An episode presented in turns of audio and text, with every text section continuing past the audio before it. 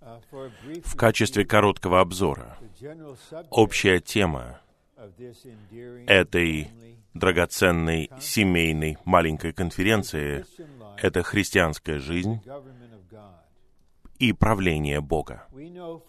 Мы знаем из Евангелия от Иоанна 3 главы, что те, кто рожден от Духа, могут увидеть Царство Божье.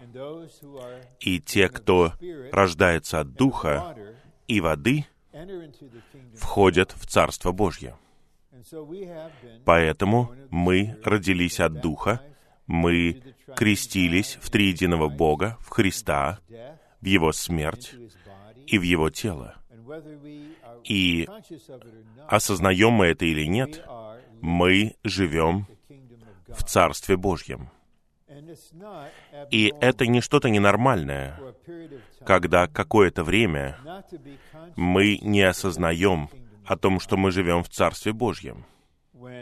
Когда я принес первородного домой из больницы, это была маленькая девочка, она не понимала, что я Кенгас, я член семьи Кенгасов. Потребовалось какое-то время, чтобы она поняла, о, я не единственный человек, вокруг есть большие люди. И первое слово из уст ребенка должно быть «мама». Она проделала самую большую работу, поэтому ее нужно чтить тем самым. Потом папа, «Ой, я часть семьи». Но это не все. Есть другие люди. Меня приводят на собрание, и вот я с другими дошкольниками, потом я в школе. Это постепенное осознание, что вы часть страны, часть человеческого рода на Земле. Но в конечном итоге мы поймем, что мы живем в другом царстве, царстве Божьем, в сфере света, а также в сфере Божьей праведности. И в этом царстве, как во всех странах, есть управляющий центр, есть правительство.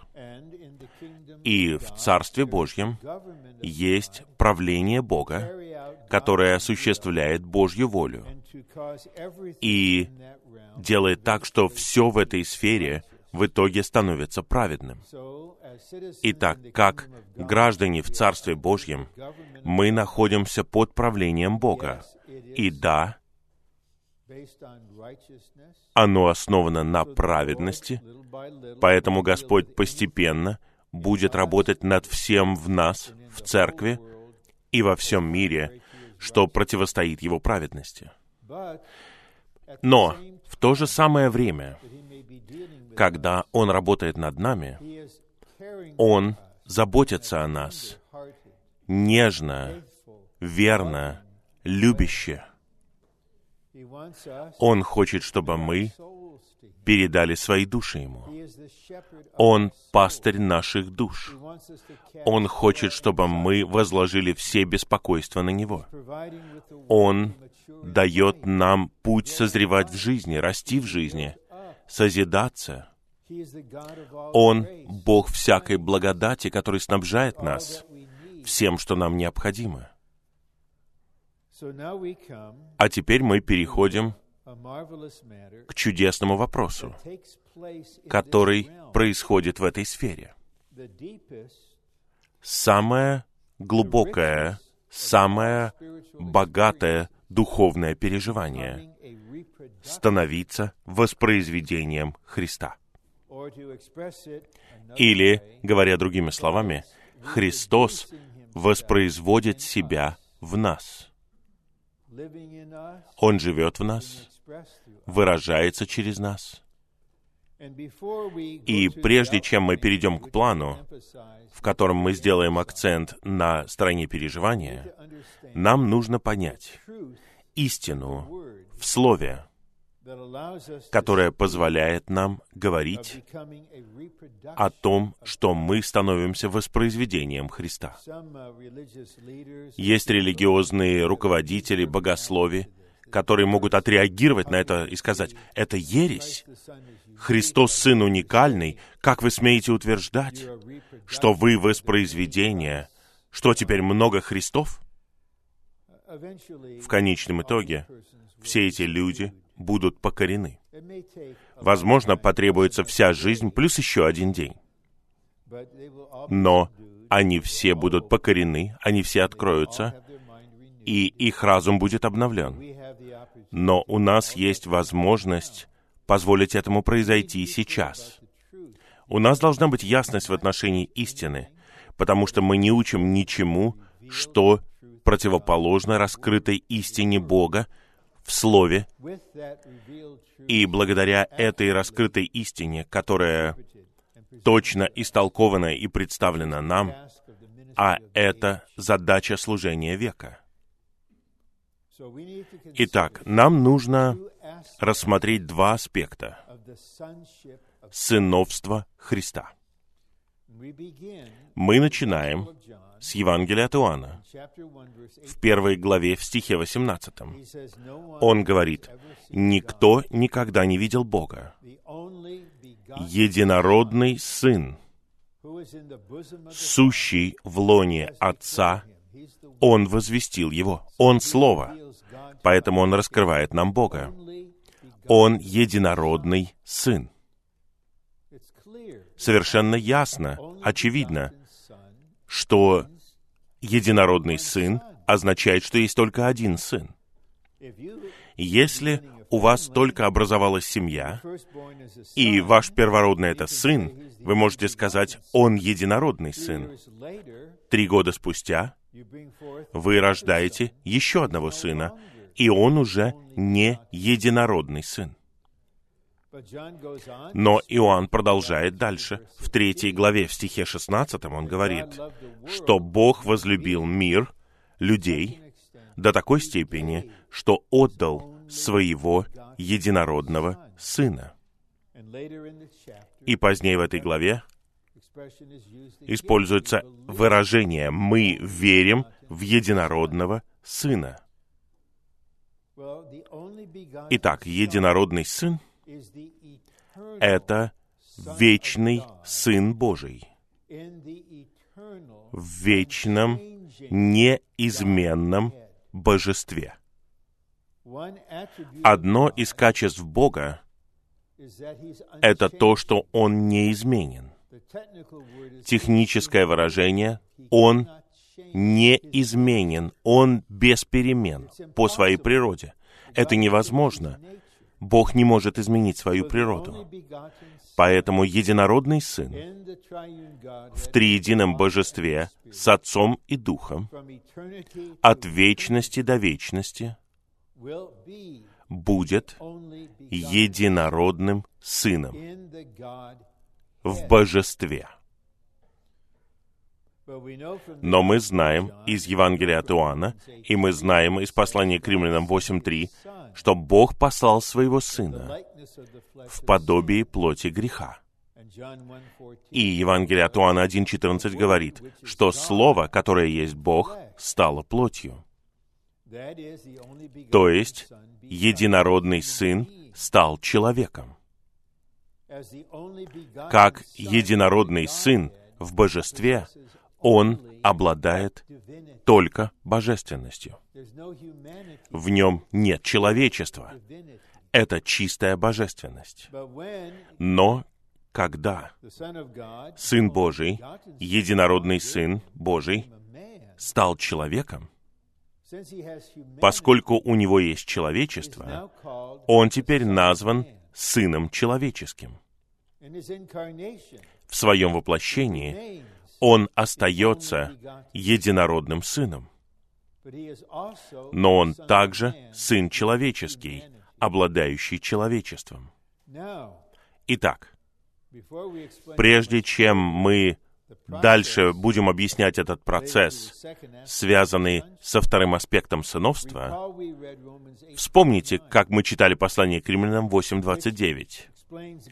Там объясняется Божий замысел в стихе 28. «Все вместе работает на благо тем, кто любит Бога, тем, кто призван согласно Его замыслу». И 29 стих. «Бог предопределил нас быть сообразованными с образом Его Сына, чтобы Он был первородным среди многих братьев». Давайте ясно подумаем. Если у Христа есть много братьев, тогда разве у Бога нет многих сыновей? Но как это возможно, когда вечный единородный Сын неизменен? Ну,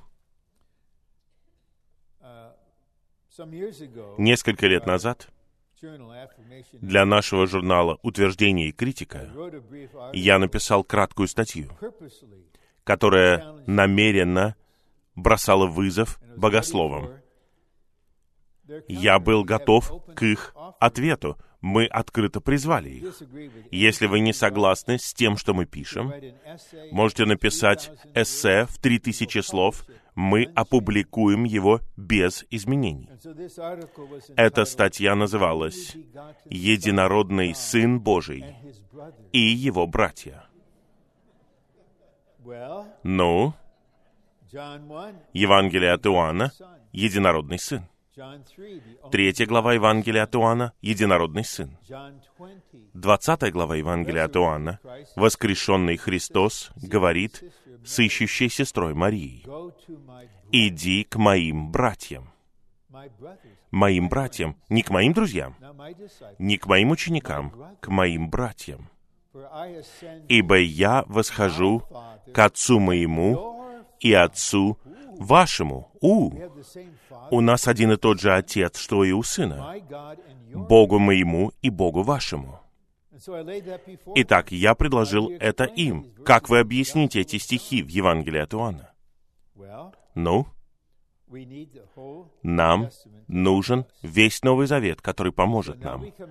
А теперь мы возвращаемся назад послание к римлянам. Я уже говорил о послании к римлянам 8.3, что Бог послал своего Сына. Итак, Бог послал своего единородного Сына, как в Евангелии от Иоанна 3,16, в подобии плоти греха. У него была сотворенная человеческая природа, плоть, но без греха. Наше тело — это тело греха. У нас есть плоть греха. Бога-человек стал человеком, и у него была человеческая природа, плоть, согласно Божьему творению, но не было греха. А теперь мы возвращаемся к посланию к римлянам, к первой главе, стихам третьему и четвертому. И тут говорится в начале, что Христос является семенем, потомком Давида. Во второй книге Царств, в седьмой главе, Давид провозгласил, что я хочу построить дом для Господа. Сначала пророк сказал ему, давай делай. Но потом Бог озарил пророка и сказал ему, скажи Давиду, ты не построишь мне дом. Ты не можешь этого сделать. Ты произведешь семя, наследника, и он построит мне дом, и он будет моим сыном, и его престол я утвержу вовеки. Другими словами, Давид — это пророчество. Сначала оно применяется к Соломону. У тебя будет Соломон, который построит храм. Но у тебя будет другой сын, которого я назову моим сыном. И этот другой сын — это Иисус, который является потомком Давида. Он назван сыном Давида. Сын Давида. Вот так Новый Завет начинается. Потомок Давида. Итак, его человечество, он унаследовал его от родословия, как мы видим в первой главе Евангелия от Матфея, от своего пра-пра-прадеда Давида. Итак, вот он в своем воплощении. Он имеет и божественность, и человечество. Человечество безгрешное. И у него есть это человечество, потому что он потомок спустя поколения от Давида. И затем мы видим в следующем стихе.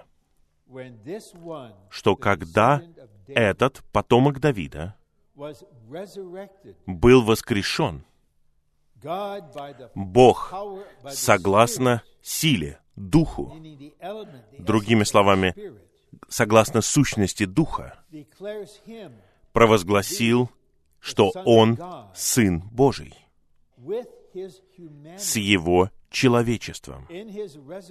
В его воскресении его человечество было возвышено и принесено в божественное сыновство. Поэтому он назван первородным, первородным среди многих братьев. Библия — удивительная книга. И Павел в Антиохии, согласно 13 главе Деяния, он возвещает благовестие, и он говорит, что Бог исполнил это обещание, данное Давиду. И потом он цитирует, цитирует второй псалом, стих 7. «В этот день я родил тебя».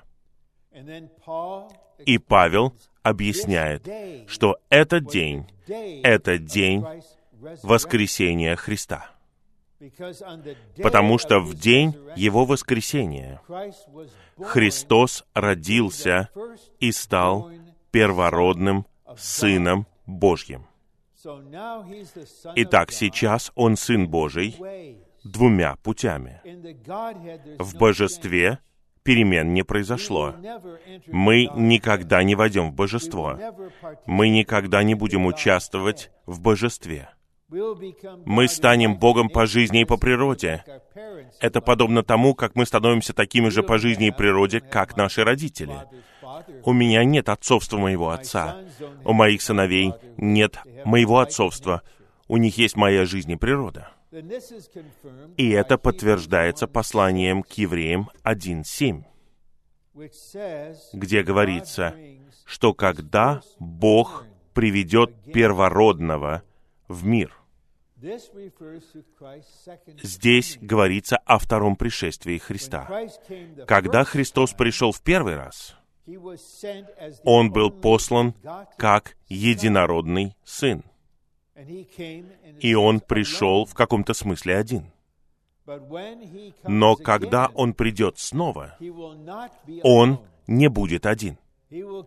Он придет как первородный сын со всеми победителями, которые являются его невестой войском. Они придут вместе с ним. И вот мы возвращаемся к 20 главе Евангелия от Иоанна почему воскрешенный Христос сказал «иди к моим братьям»? Потому что что-то удивительное произошло в результате его воскресения. Две стороны.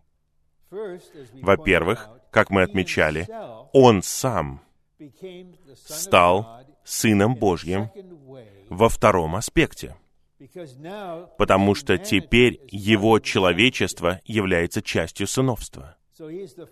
Итак, он первородный. Затем мы знаем из 1 Петра 1.3, что все мы возрождены, когда Христос воскрес. Итак, когда Он родился, мы все родились. Мы все братья-близнецы Неважно, мужчины мы или женщины, точно так же, как мужчины и женщины являются частью невесты. Мы все его многие братья. И послание к евреям 2.10 говорит, что Бог ведет многих сыновей в славу. Итак, в вечном божестве не происходит никаких перемен. Единородный Сын Божий не может воспроизводиться это невозможно. Это подразумевало бы перемены в Божьей неизменной природе, а это невозможно. Это также подразумевало бы перемену в божестве, а это тоже невозможно. Но Бог стал человеком через воплощение, чтобы искупленные люди стали Богом благодаря возрождению, в том смысле, что они имеют жизнь и природу Бога. Итак, Бог наш Отец. Точно так же, как Он Отец Иисуса. 1 Иоанна 3.2 провозглашает, что мы дети Божьи. Когда Он явится, мы будем такими же, как Он, потому что мы увидим Его, как Он есть. Послание к римлянам 8.16. Сам Дух свидетельствует с нашим Духом, что мы дети Божьи. Какие дети? Бог не послал каких-то пророков в большой сиротский приют и не усыновил миллионы детей. Мы не усыновленные дети. Мы родились от Бога. У нас есть жизнь и природа Бога. У нас есть старший брат. Часто, когда мальчики начинают драться с кем-то, и вот если они дерутся, они не отступают, но если человек слишком большой, он говорит, я позову своего старшего брата. Я хотел бы сказать врагу, хочешь подраться со мной? Мой старший брат уже побил тебя в первом раунде. И я позову старшего брата, как только ты нападешь на моих сестер или братьев. Мы позовем нашего побеждающего старшего брата, который покончит с бесами, покончит со злыми духами и покончит с тобой. Я надеюсь, это становится ясно, что Новый Завет раскрывает два аспекта сыновства Христа. Первый аспект — единородный Сын — это Его сыновство в божестве.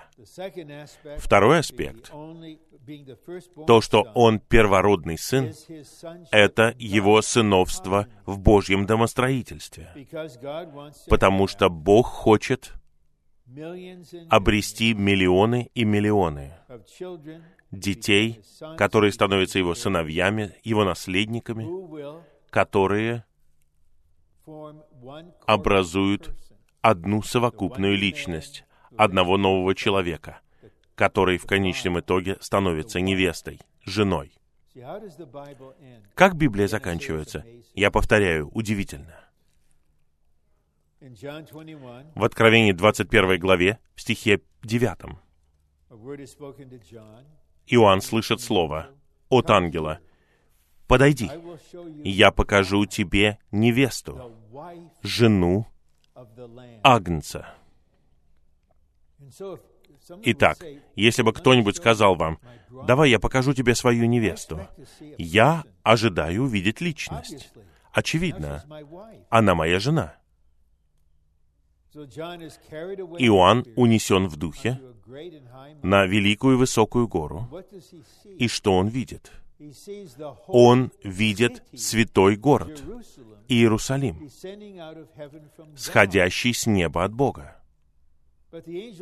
Но ангел говорит, ты увидишь невесту, ты увидишь жену, а он видит город — Потому что город, Новый Иерусалим, это не огромный метрополис, это совокупная личность, которая также является Царством Божьим. И мы знаем из Откровения 21 главы, стихов 6 и 7, если соединить их с изучением 4 главы послания к Галатам, что Новый Иерусалим состоит из многих сыновей.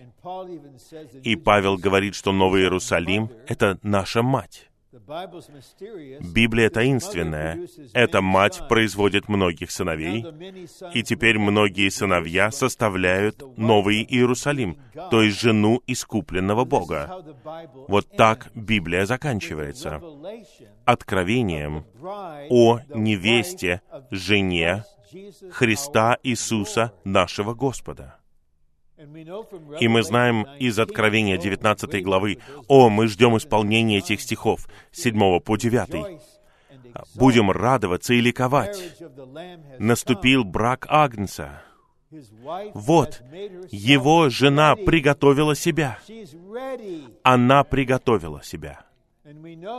И мы знаем из Евангелия от Матфея 25 главы, когда Господь придет за нами, тайно, не за всеми верующими, Он придет как жених. И жених приходит за своей невестой, и он восхитит ее к престолу. И тогда произойдет свадьба. И в то время, как на земле происходит скорбь, мы будем наслаждаться свадебным пиром. И три с половиной года спустя муж, наш Господь, скажет своей жене, своей молодой жене, «Дорогая, мы едем в поездку. А куда мы едем? Мы едем в Армагеддон. А что мы там будем делать в Армагеддоне? Мы уничтожим врага и его войско. Ты имеешь в виду, я буду в войске? Да, поэтому я и женился на тебе. Это одно из качеств. Ты должна быть опытной в сражении. А она женщина, и она спросит, а что мне надеть, когда я отправлюсь в Армагеддон? И он скажет, дорогая, твоя свадебная одежда — это твоя форма для сражения. Пошли. Итак, все это возможно только потому, что Христос воспроизведен, чтобы быть многими братьями первородного Сына. И мы выйдем замуж за этого первородного. И посмотрите, в любом человеческом браке участвуют два человека. И я верю в Библию, это мужчина и женщина. Это единственные два рода. Это конец спора, все. Мне все равно, какой чуши, каким порочным учением учат в школах. Мы стоим за истину, не стыдясь. Итак, очевидно, мужчина и женщина, у нас больше общего, чем различного. Мы, мы сделаны таким образом. Мужчина, тебе нужен помощник, ты не можешь жить один. Но тебе нужна женщина-помощник. Поэтому Адам говорит, это плоть от моей плоти и кость от моих костей. Господь женится на нас, и мы будем такими же, как Он, во всем, кроме того, что Он Бог в божестве. Поэтому мы будем поклоняться Ему, мы будем хвалить Его. Мы никогда не будем равны Ему, в божестве, но мы будем соответствовать Ему во всех отношениях, потому что наше человечество будет полностью пропитано Христом. Каждая часть нашего существа будет приведена в воскресение, мы будем святым новым творением. У нас будет свадебная одежда, которая будет ослепительно белой, потому что это выражение Христа как нашей праведности, который живет в нас. И сейчас мы вышиваем свою свадебную одежду, понимаем мы это или нет. Каждый раз, когда мы живем Христа, мы вышиваем чуть больше, и Он придет и приведет нас к Отцу, и Отец — это тот, кто приготовил свадебный пир для Сына, мы наденем свою свадебную одежду. Я говорю это в вере и надежде, что мы все там будем. Все страдание закончится для нас. Мы будем в радости Господа. У нас будет свадебный пир на тысячу лет, и после этого мы будем счастливо женаты во веки веков. Аминь. Я не знаю, будем ли мы учитывать время в новом небе и новой земле, но сейчас я буду говорить языком времени. После того, как мы проведем там миллиард лет, мы скажем, что-то драгоценное течет из престола. Нет ничего старого, ничего черствого. Бог неисчерпаем. Мы будем наслаждаться им по-новому во веки веков. Во веки веков. Аминь. Аминь. Аллилуйя. Итак, для того, чтобы Христос обрел свою пару, которая соответствует Ему, Он должен воспроизвести себя в каждом из нас лично. Поэтому вот кое-что таинственное. Даже в этом зале сегодня, где около 300 человек собраны, всего здесь одна личность. Много людей, много разных людей, но есть только одна личность во всех нас. И нас все еще можно будет узнать, когда мы будем в Царстве и в вечности.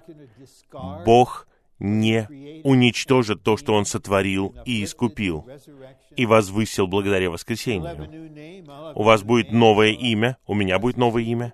Это тайна, и нам нужно будет привыкнуть к тому, чтобы видеть друг друга в славе. Но я верю, что мы будем помнить эту конференцию, потому что вот мы, посмотрите, он это сделал. И мы это сделали вместе с ним. Мы его воспроизведение.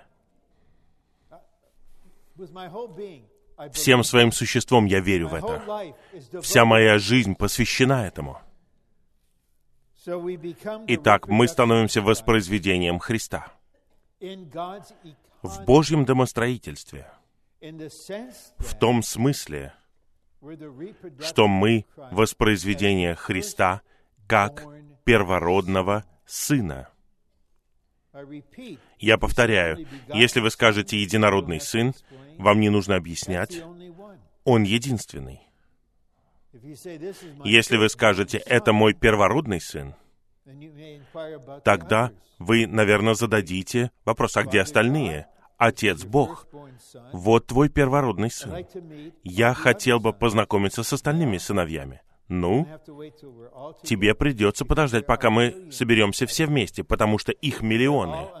И все они проходят процесс воспроизведения, чтобы стать такими же, как Христос, по жизни и природе, и выражению, но не в божестве. А теперь мы можем рассмотреть план, и мы сосредоточимся на пятом разделе, где есть три аспекта переживания, которые показаны нам, и как мы можем войти во все это. И у нас останется достаточно времени для откликов, может быть, 25 минут, может быть, больше. Будучи верующими в Христа, мы можем стать воспроизведением Христа как нашего опытного образца. Это 1 Петра 2.21. И мы подойдем к этому в третьем римском пункте. Итак, Христос — это опытный образец. Но мы не подражаем Ему. Это самосовершенствование. Это просто попытки быть как Иисус. То есть, это пустые религиозные собственные усилия. Вместо этого Христос будет воспроизводить себя внутренне, раскрывая себя в нас, живя в нас, образовываясь в нас, устраивая себе дом в нас, возвеличиваясь в нас и будучи всем и во всем в нас. Итак, Он на самом деле — это опытный образец, то есть средство — воспроизведения. Два. Житие Господа Иисуса под правлением Бога — это опытный образец, чтобы мы могли следовать по Его стопам, становясь Его воспроизведением. Примерно 120 лет назад стала популярной очень одна религиозная книга, которая называлась так «Что бы сделал Иисус?». И читатели учили вот чему. Вот вы в какой-то ситуации, а что бы сделал Иисус? Вот вы ведете машину, кто-то подрезает вас, и у вас есть время задать вопрос, а что бы сделал Иисус? Вот я веду свой грузовик, или я веду, неважно, какую угодно машину. Мы не можем узнать этого. И представьте себе, вы спрашиваете, а что бы сделал Иисус? Иисус не такой. Он бы сказал вот что. Ты ведешь машину. Я хочу быть водителем в тебе. Правильно? Я хочу, чтобы ты позволил мне быть водителем внутренне. Я веду в тебе, а ты ведешь вместе со мной. Вот различие. Поэтому мы следуем по его стопам. Не подражая ему, это все равно, что обучать обезьяну вести себя, одеваться как человек, ездить на велосипеде и делать такие вещи. Нет. Мы следуем по его стопам внутренне. По мере того, как Дух помазывает нас и ведет нас. Послание к римлянам 8 глава. Все те, которые водимы Духом Божьим, те сыновья Божьи. И быть водимым Духом — это не вопрос руководства, что мне делать. Быть водимым Духом — это значит жить Христа. Вы ведомы Духом, чтобы быть едиными с Ним. И те, кто это делает, они растут и созревают. Третий римский пункт. Греческое слово, переведенное как «образец» в 1 Петра 2.21, означает образец письма, пропись, которую используют ученики. Итак, образец письма, пропись, которую используют ученики, перерисовывая с нее буквы и тем самым учась писать их. Петр использует такой язык. Что вы видите здесь? У вас есть написанный документ, и вы кладете его под что-то полупрозрачное ученик кладет бумагу поверх, и он видит буквы, которые написаны. Это А. И он пишет на бумаге и повторяет очертания. Вот так вот он учится. Это образец.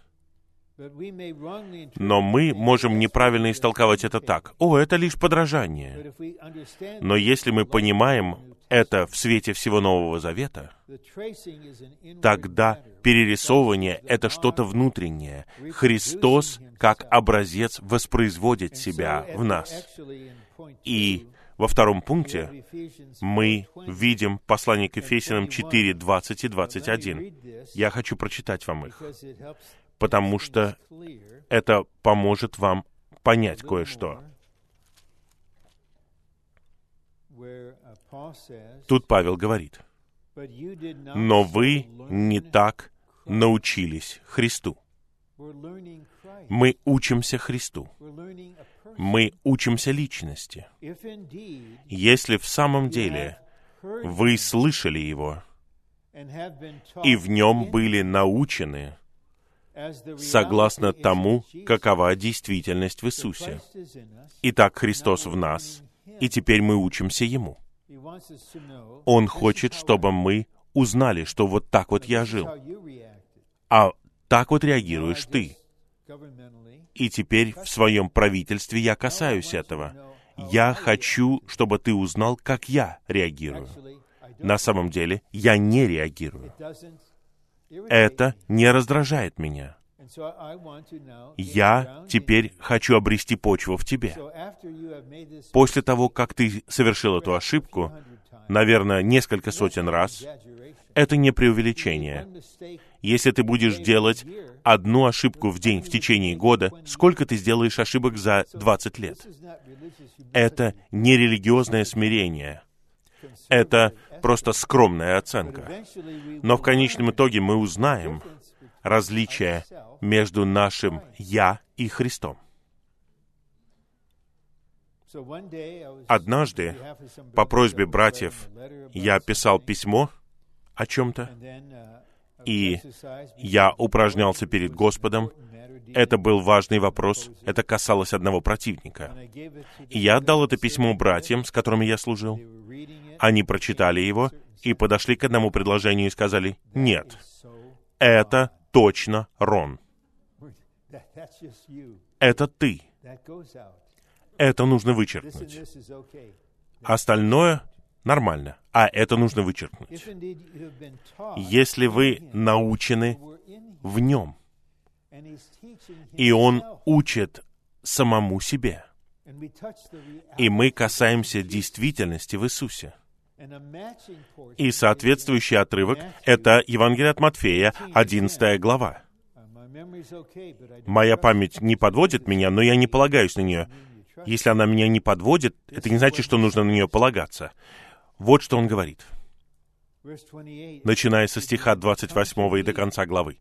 «Придите ко мне, все те, кто трудится и обременен, и я дам вам покой. Вы изо всех сил пытались быть христианином, быть победителем. Вы просто перегорели. Вы истощены. Придите ко мне, и я дам вам покой.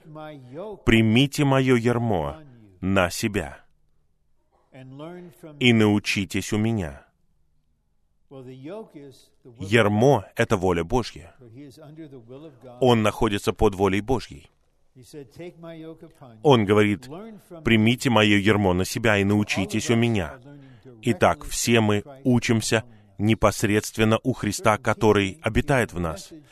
Какие-то учения, сообщения помогают нам, они открывают нас, но настоящее научение исходит от Господа, потому что я кроток и смирен сердцем. И найдете покой вашим душам.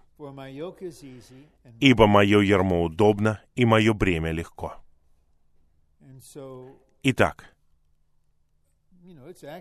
можно сказать откровенно, я в работе, я служу в служении, я один из соработников, но, честно говоря, у меня никогда нет чувства, что я работаю. Ермо удобно, бремя легко. Хорошо. Лети на Филиппины, в Манилу. Хорошо. И я сталкиваюсь с первым В. Вулкан, который начал извергаться за день до этого. И воздух наполнен пеплом, мы остаемся в помещении, и потом мы едем в Малайзию, потом в Сингапур, и мы встречаемся со вторым «В» — вирус. Хорошо. Но ермо удобно. И поскольку такой покой у нас, и бремя легко, ключевой момент здесь — научитесь у меня. Научитесь у меня. Какой я? Я кроток и смирен сердцем. И мы соединяем это с этими стихами. Или со стихом 21. Вот так Он является образцом, которому мы учимся. Я повторяю, мы все учимся. Я учусь каждый день. Каждый день. И я не стыжусь этого. Даже на холодильнике у нас есть большая буква «У», которую мы купили в Великобритании. Я говорил об этом. Я ценю то, что вот когда вы в машине, братья ведут машину, и на бампере или на заднем стекле большая наклейка «У», это означает ученик. У этого человека есть права, но он ученик. Это означает уступите дорогу водителю и остерегайтесь этого водителя. Это очень хорошо. И они обязаны иметь эту наклейку где-то год или два. И брат Ни говорит об этом. Что мы должны быть учениками всю свою жизнь. В этом нет ничего постыдного. Посмотрите, Павел был зрелым в высшей степени, когда он писал послание к филиппийцам. И что он сказал в третьей главе? «Я не считаю себя достигшим. Я еще не достиг. Я еще не усовершенствован. Я стремлюсь вперед». Итак, давайте все иметь дух ученика. Пункт А говорит, Господь поставил перед нами свою жизнь, чтобы мы копировали ее, снимая с нее кальку и следуя по его стопам. Здесь мы видим Евангелие от Матфея, 11 главу. Итак, внутренне Он учит нас тому, как Он живет, и мы позволяем ему жить, и мы являем его. Мы не подражаем его. Мы увидим, что мы позволяем ему жить в нас, и так мы становимся его воспроизведением. Б. Намерение Бога состоит не в том, чтобы мы подражали Христу своими собственными усилиями. Нам нужно не подражание, а воспроизведение. Мы можем сделать такую интересную футболку. Может быть, сзади написать «Не подражать, а воспроизводить». А впереди «Я становлюсь воспроизведением первородного Сына Божьего». И стихи какие-то. Я не прошу вас делать такую футболку и посылать ее мне. Но какое это свидетельство?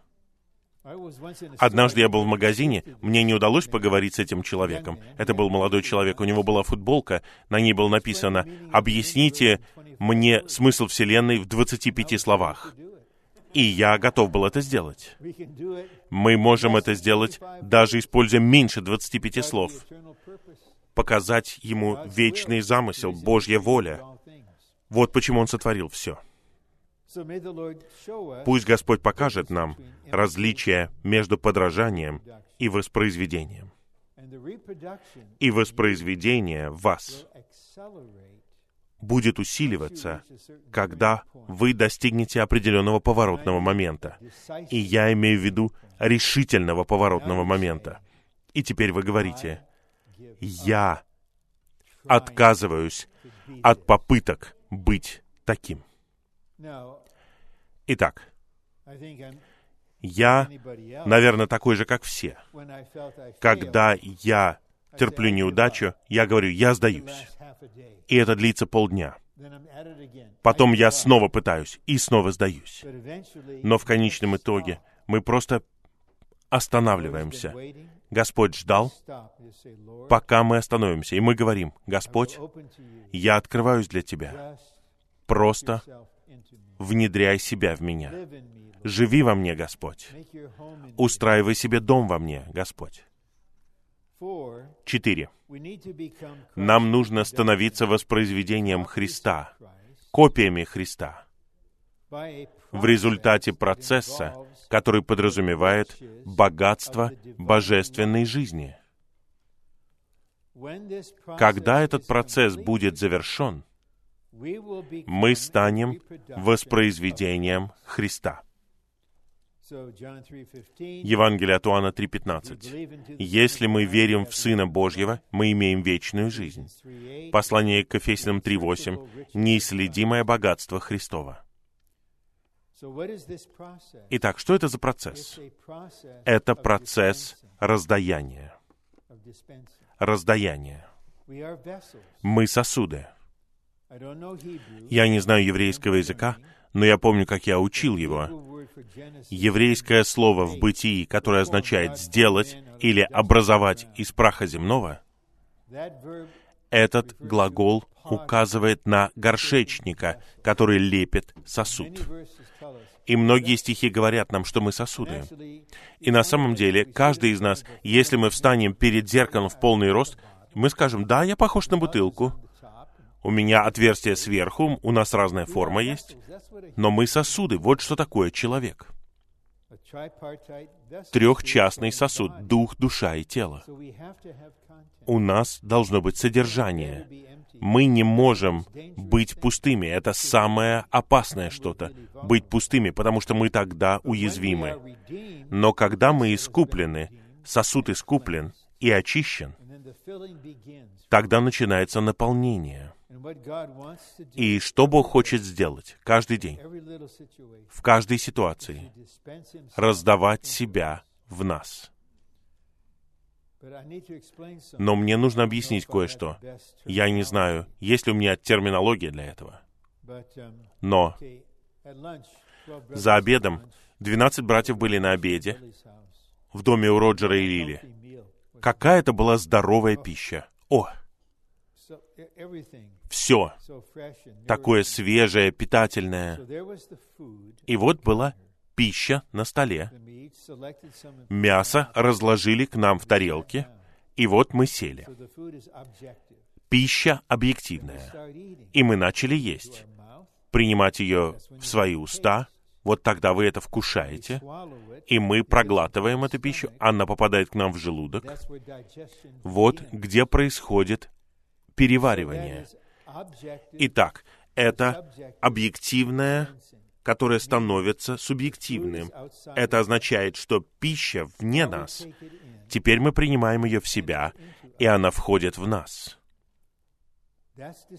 Это раздаяние от внешнего во внутреннее. Но мы не живем посредством пищи, которая у нас в желудке. Ее нужно переварить, перенести и усвоить. Это означает, что то, что однажды было у нас в желудке, должно быть переварено, я не понимаю физиологии, и затем посредством системы кровообращения элементы достигают каждой части тела. Вот чем мы живем. Другими словами, это что-то изнутри вовнутрь. Вот такое раздаяние. Итак, наш дух. И я следую за терминологией брата Ли, и я отдаю ему должное. Я не придумывал этого. Наш дух — это наш духовный желудок. Это орган, который принимает и содержит божественное раздаяние. Но необходимо раздаяние из нашего духа во все наши внутренние части, в глубины нашего внутреннего существа, в наш разум, в нашу память, в наше воображение, в наше мышление, во все наши чувства, в нашу волю. Это раздаяние изнутри внутрь. И требование для переживания этого состоит в том, чтобы мы просто были открытыми для Господа. Мы были бы открытыми сосудами для Господа. И тогда мы принимаем богатство божественной жизни и всеобъемлющее богатство Христова постепенно. И это происходит обычно тихонько, спокойно, мирно, в течение обычных дней. И христианская жизнь — это жизнь обычных дней под божественным раздаянием.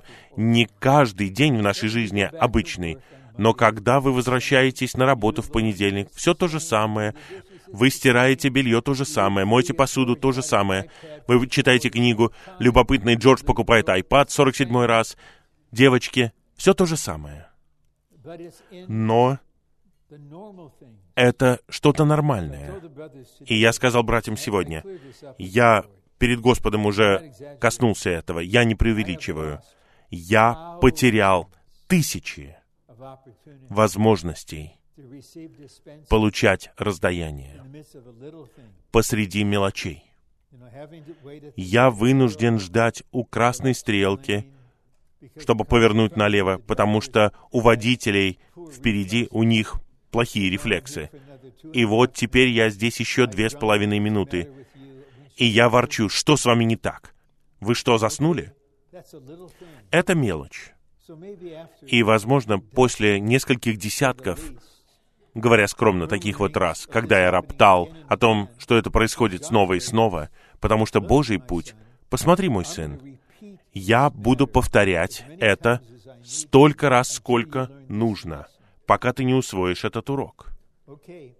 Итак, я вынужден был признаться перед Господом.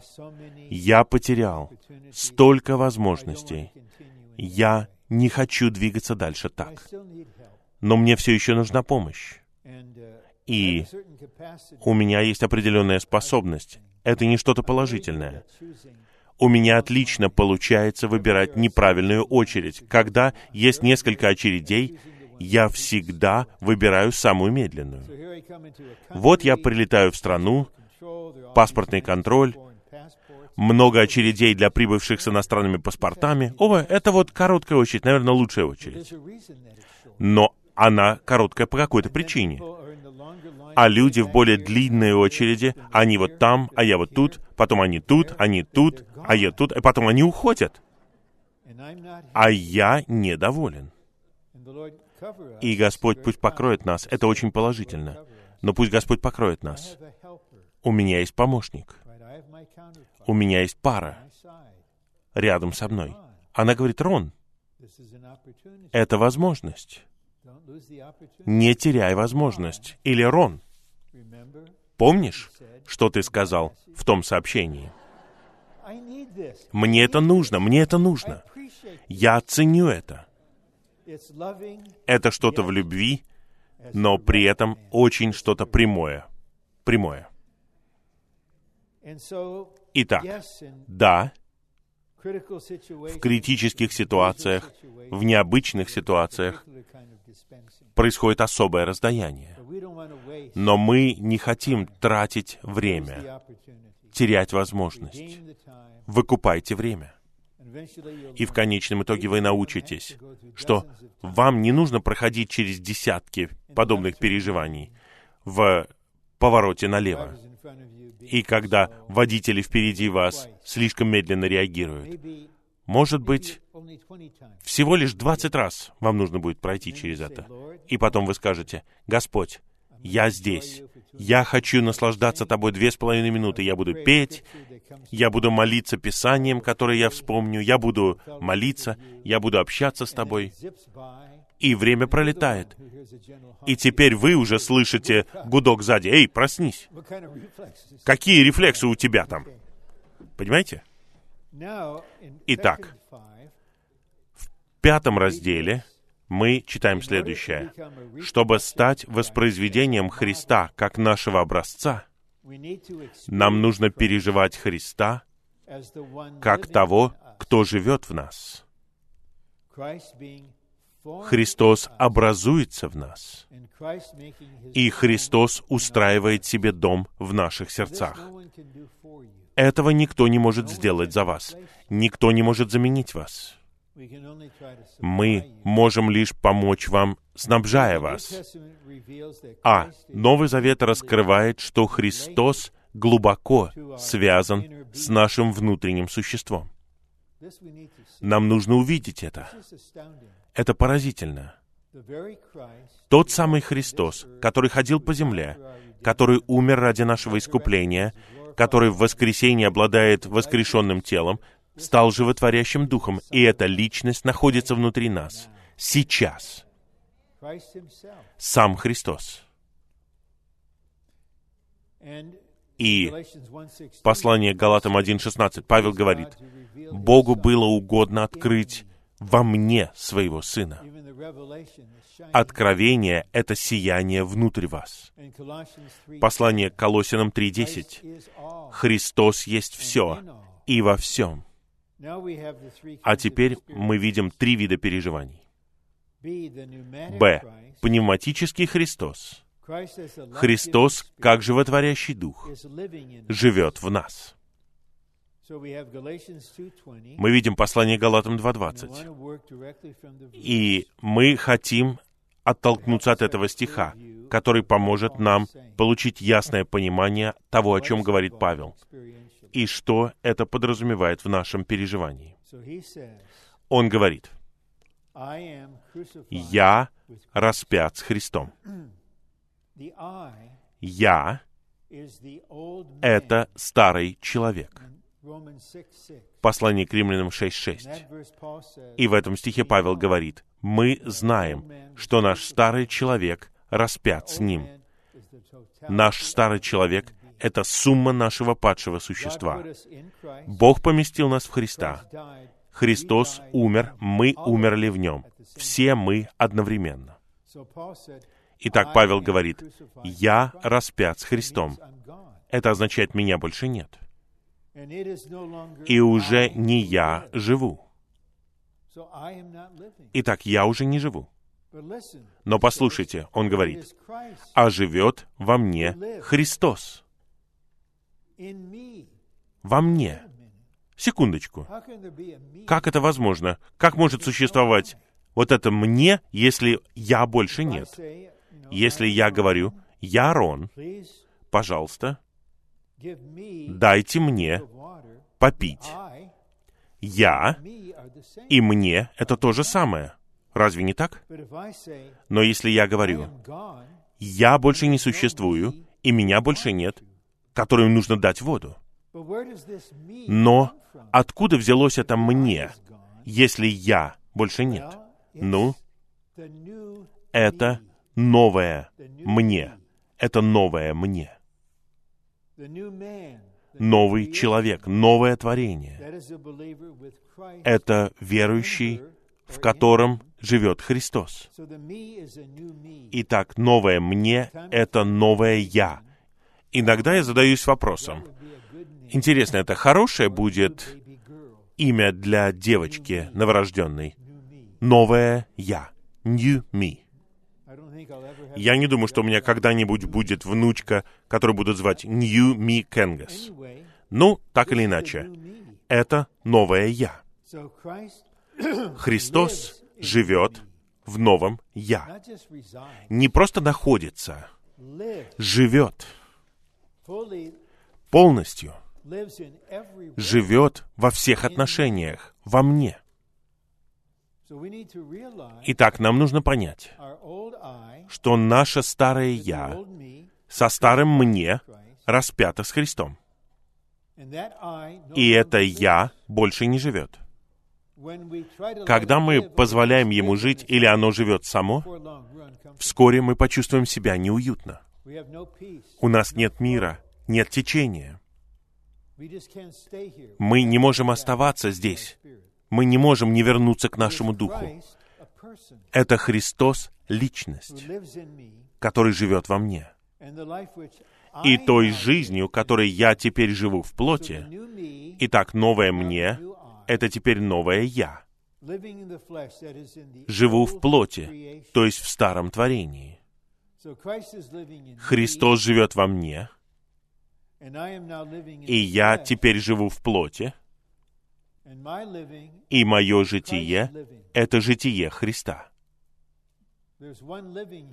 Здесь одно житие, Он живет во мне, а я живу, выражая Его житие. И потом он продолжает.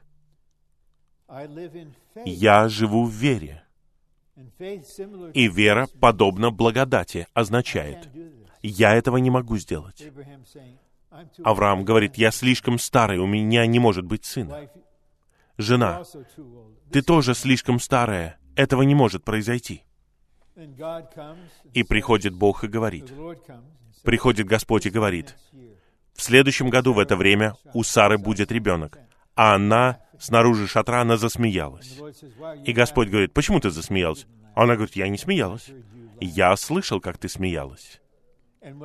И произошло то, что было невозможно, но это произошло благодаря вере. Итак, мы живем в вере, но это не та вера, которую мы производим. Вера Сына. Божьего. Павел мог, наверное, остановиться на этом. He said, "The life which I Он говорит, жизнью, которой я теперь живу в плоти, я живу в вере, которая есть вера Сына Божьего. Но по какой-то причине он здесь не остановился. И он сказал нечто очень драгоценное. Это Сын Божий, возлюбивший меня и отдавший себя за меня. Это показывает, что каждый из нас должен понять глубокую, утешающую уверенность, что Бог не просто любит весь мир. Все are 7 миллиардов людей, наверное, я включен в эти 7 миллиардов. Это что-то абстрактное. Это не касается нас. Но Ephesians 5? что можно сказать о послании к Ефесиным 5 главе? Христос возлюбил церковь и отдал себя за нее. Да, я часть церкви. Наверное, Он меня любит. Но все равно это что-то отдаленное. Но Павел говорит, возлюбившего меня. Некоторые из нас не должны стесняться. Мы должны молиться об этом. Господь, мне нужно узнать это. Мне нужно понять это. Ты. Господь, любишь меня, и Ты отдал себя за меня. Как Бог. Он знал все. Он знал всех нас. He knew Ephesians 1 Он знал послание к Ефесянам 1.4, что мы избраны в вечности в прошлом, чтобы быть святыми. Пятый стих предопределены к сыновству. Он отдал себя в любви за каждого из нас.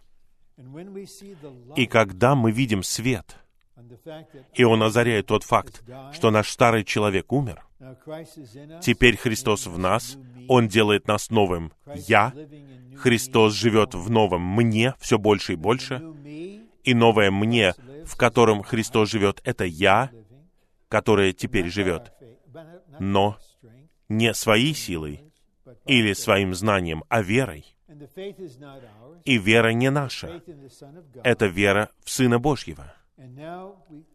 И теперь у нас есть эта фраза, которая побуждает нас. Это Сын Божий, который любит меня и отдал себя за меня.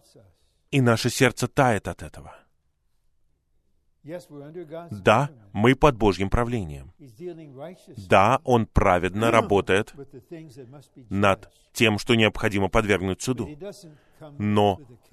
Он не приходит к нам с заповедью и не говорит, «А теперь живи во мне, иначе будешь во внешней тьме». Нет. Любовь, она растопляет нам сердце. И каждый из нас лично нуждается в этом. Поэтому это был большой день, как я говорил сегодня утром, когда я смог спеть.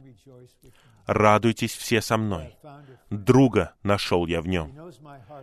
Хоть знает все он обо мне, меня так любит он. Он любит меня. Он есть любовь. Он любит меня. Благодарю Тебя, Господь. И 1 теперь John 4:19, 1 Иоанна 4,19. Мы любим, потому что Он первый возлюбил нас. Да, мы любим в ответ. И поскольку мы любим в ответ, мы открываемся для Него и говорим, «Господь, живи во мне больше». А теперь прочитаем подпункты. Пневматический Христос, Христос как животворящий Дух, живет в нас. Божье домостроительство состоит в том, что наше «я» распинается в смерти Христа, и Христос живет в нас в своем воскресении. John 14:19. Евангелие от Иоанна Because I live. 14:19. «Поскольку я живу, вы тоже будете жить». Два. Мы один дух с Господом. У нас одна жизнь с Ним. И мы теперь должны быть одной личностью с Ним. Тот, кто соединяется с Господом, есть один дух. Христос есть наша жизнь. Для меня жить — это Христос. Вот стихи. Поскольку Христос обитает в нас как Дух, нам нужно позволить Ему жить в нас. И вот это слово «позволить» имеет большое значение. Оно указывает на нашу волю. Мы решаем, насколько мы позволяем Христу жить в нас. И это то, чему мы учимся, и вот то, чему мы обучаемся. Потому что есть какие-то вещи, говоря откровенно, мы должны говорить искренне. Господь, я люблю это, я люблю это делать. И мы знаем, что Господь это не любит. И Ему не нравится делать это. Но мы хотим это делать, и мы это делаем намеренно. И Поэтому мы запираем Христа в себе. Мы не позволяем Ему жить. И тогда приходит благодать, снабжение и воспитание. И теперь, Господь, да, я все еще имею этот интерес, но я позволю тебе жить. Я помню, как однажды я столкнулся с чем-то, это отвлекало меня, и внутренне Господь говорил, не вслух, но это было внутреннее говорение. Рон, просто обратись ко мне и призови меня, и я сделаю все. Но мне потребовалось какое-то время, чтобы сделать это. Вот наша воля. Мы все одинаковые. Наша воля в конечном итоге будет покорена, будет обновлена, и мы позволим Ему. И вот с этого момента давайте будем откровенны перед Господом. Просто насколько вы можете. Я позволю тебе жить. Я открою тебе вот столько. Очень хорошо. Если я скажу, я хочу открыть вот настолько, не пытайтесь подражать, не пытайтесь измерять себя другими, не осуждайте себя. Просто будьте там, где вы есть, сейчас. Но будьте откровенны с Ним. И если вы хотите, чтобы Он жил больше, просто скажите, Господь, сделай так, чтобы я позволял Тебе жить во мне в каждой ситуации. И теперь мы подходим к пункту В. Когда Христос образуется в нас, это значит, что Христос полностью вырастает в нас. И Павел, я не знаю, как у него было такое переживание, 19, но в 4 главе стихе 19 он говорит, «Дети мои, которых я в муках рождаю снова, пока Христос не образуется в вас». Итак, цель в том, чтобы Христос образовался в нас и заполнил все наше существо. И Господь воздвигнет братьев, воздвигнет сестер, которых Господь обрел до определенной степени, и они станут рождающими матерями. Снова, пока Христос не образуется. Они понимают на основании своего переживания. Я смог продвинуться вперед, потому что кто-то, например, моя духовная мать, сестра Ли, молились и в муках рождали. Они понимали, где я нахожусь и что мне нужно. И они в муках рождали, пока, пока. И родители знают это. Те из вас, у кого есть маленькие дети, вы поймете это позже. Вы заботитесь о них сейчас, они вырастут, они будут жить отдельно, но внутренне вы будете мучиться больше, чем когда-либо раньше. Вы ничего не сможете сделать внешне, но вы просто в муках рождаете. Ваше существо просто Christ увидеть, что. Христос образуется в них. Итак, брат не это делал. Он провел годы в тюрьме. Брат Ли делал это на протяжении своего служения. Это что-то тайное. Никто не встанет и не скажет, кстати, я мучаюсь родами.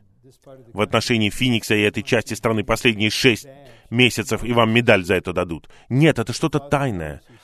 Отец знает тех, кто ищет в тайне. Но суть в чем? Христос должен полностью вырасти в нас.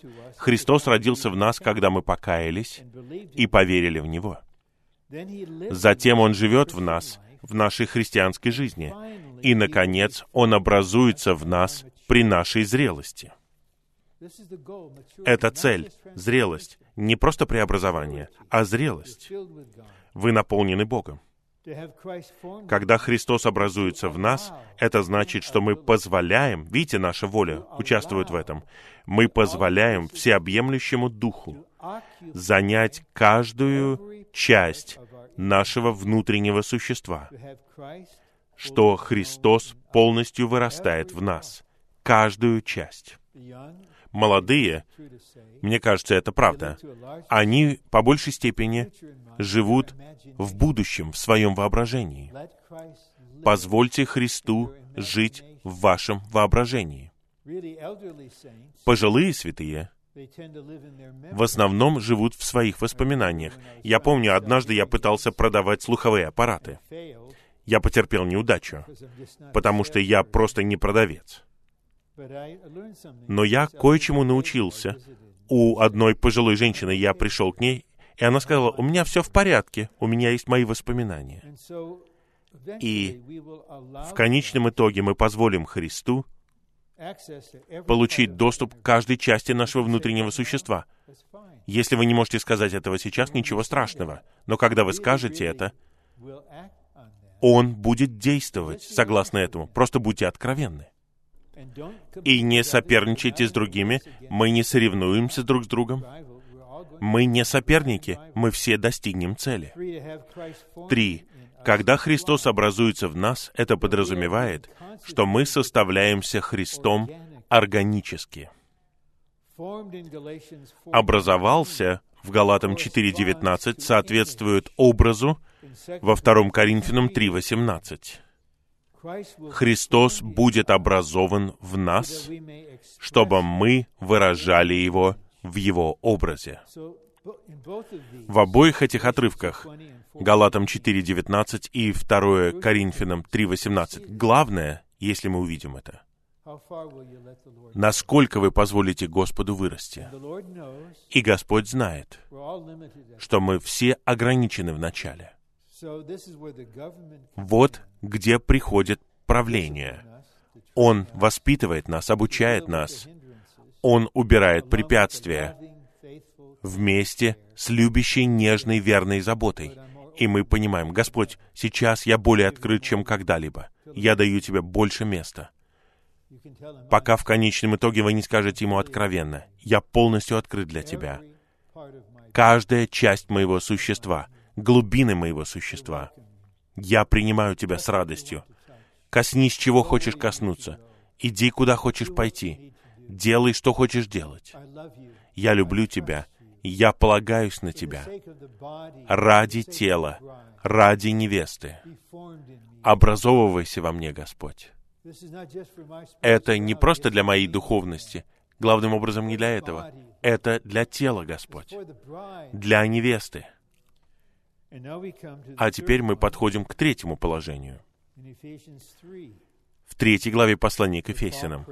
Там Павел молился о том, чтобы Отец укрепил нас силой через Духа в нашего внутреннего человека, чтобы Христос устроил себе дом в нашем сердце, устроил себе дом. Не чтобы он был гостем. Я использую эту иллюстрацию. Много раз вы, возможно, слышали ее, но будет не страшно услышать еще раз. И если кто-то не слышал этой иллюстрации, она поможет им. За последние 20 лет я ездил во многие города, и меня принимали в дома к святым. И первое, что я хотел сделать, это успокоить сестру. И я говорил ей, «Сестра, не волнуйтесь о еде. Все, что вы поставите передо мной, я съем. Не беспокойтесь, у меня нет никаких аллергий, никаких проблем». И иногда я добавляю вот что — если возможно, пожалуйста, не давайте мне печень яка. Тогда она начинает улыбаться. Сначала нужно узнать, что такое як. Это такое волосатое животное на высокогорье в Гималаях. И святые говорят, ну, чувствуйте себя как дома. И я знаю, что у них хороший настрой, но я понимаю, что я гость. Я помню, как я однажды был гостем в одном доме, они говорят, наша дочь Эмили дала вам свою комнату, пожалуйста, чувствуйте себя как дома. И вот представьте, я решил это сделать. И я звоню брату и говорю, брат, пожалуйста, отвези меня в строительный магазин. А зачем? Мне не нравится цвет стен в моей комнате. Бога-человеки, настоящие мужчины, не любят розовые стены. Это для нарциссистов, слабаков. Нет. Я хочу светло-зеленый цвет, там такой, переходящий в белый. А также посмотри на мою кровать в комнате. Как я должен спать на этой кровати в комнате? На ней столько плюшевых животных. Просто зоопарк целый. Избавьтесь от всех этих плюшевых животных. А кроме того, что это за плакаты там на стенах? Мне это не нужно. Если мы туда и повесим что-то, я хочу, чтобы вы туда повесили копию Рембранта или «Звездную ночь» Ван Гога. Или посмотрите сюда. Я не знаю, есть такие вещи еще или нет. Может быть, я отстал уже. Но есть такая вещь, которая называется iPod или что-то подобное. Я включил, и там 747 рок-мелодий.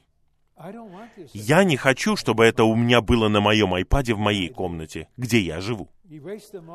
Удалите все. Замените их квартетами Бетховена и симфониями Бетховена.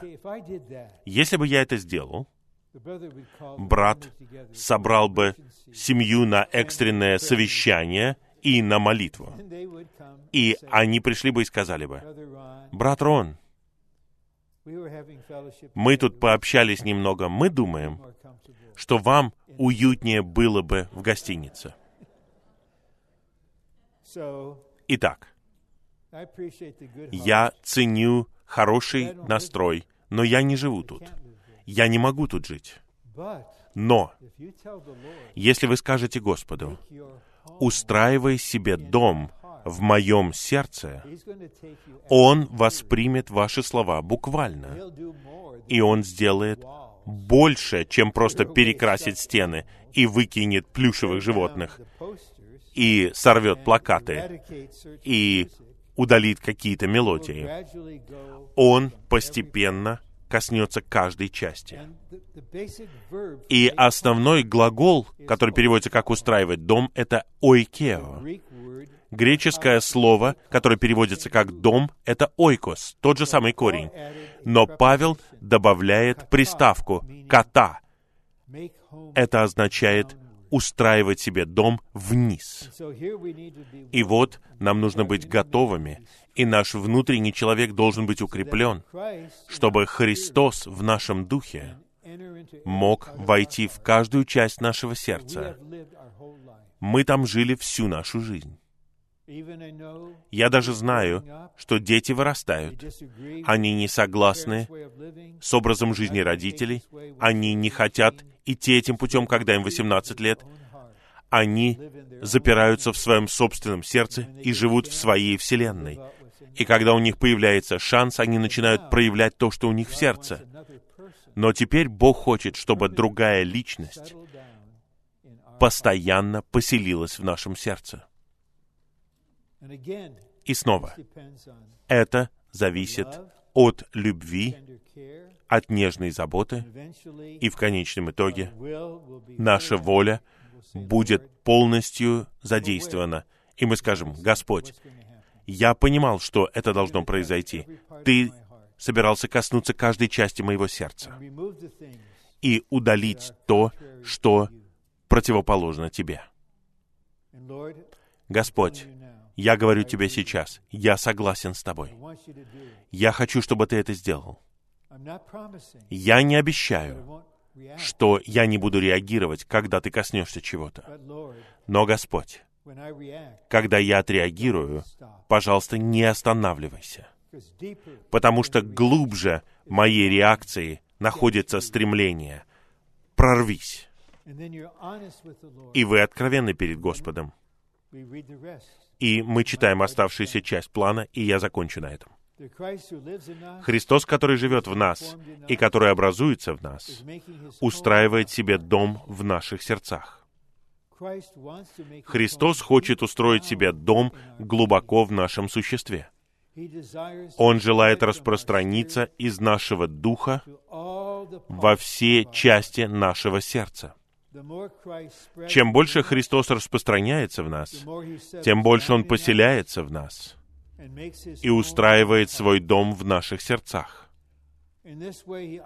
Так Он занимает каждую часть нашего внутреннего существа, завладевая этими частями и пропитывая их собой, чтобы мы наполнялись ко всей полноте. Божьей. E. И пункт Д. Когда Христос живет в нас, образуется в нас и устраивает свой дом в наших сердцах, мы становимся воспроизведением Христа. для совокупного выражения Бога. И сфера, в которой это происходит, это Царство Божье,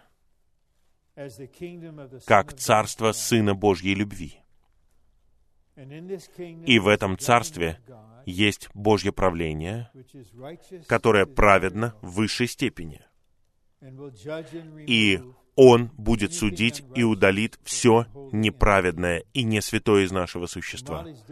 И в то время, как Он это делает, Он заботится о нас во всех отношениях, своей.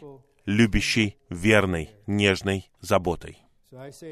Я повторяю снова и снова, мы в лучшем месте во Вселенной, в Царстве Божьем, под Божьим правлением, под благодатью Божьей, получаем раздаяние Бога. So, little by little, И так let's постепенно давайте позволять Ему, давайте разрешать Ему жить в нас, образовываться в нас, устраивать себе дом в нас. И чем больше это будет происходить, тем глубже будет ваш мир, и тем выше будет ваша радость. Воодушевитесь. Лучшее еще впереди. Давайте стремиться вперед вместе. А теперь ваша очередь. You have at least 20 minutes. У нас, по крайней мере, 20 минут. По минуте на человека. Пожалуйста, следуйте за внутренним чувством. Пусть Господь течет. Мы будем стоять с вами. Мы будем черпать из вашего духа. Мы не будем критиковать ваше говорение. Мы будем стоять вместе с вами и черпать из вашего духа, когда вы будете говорить что-то и выражать Христа, который устраивает себе дом в вас.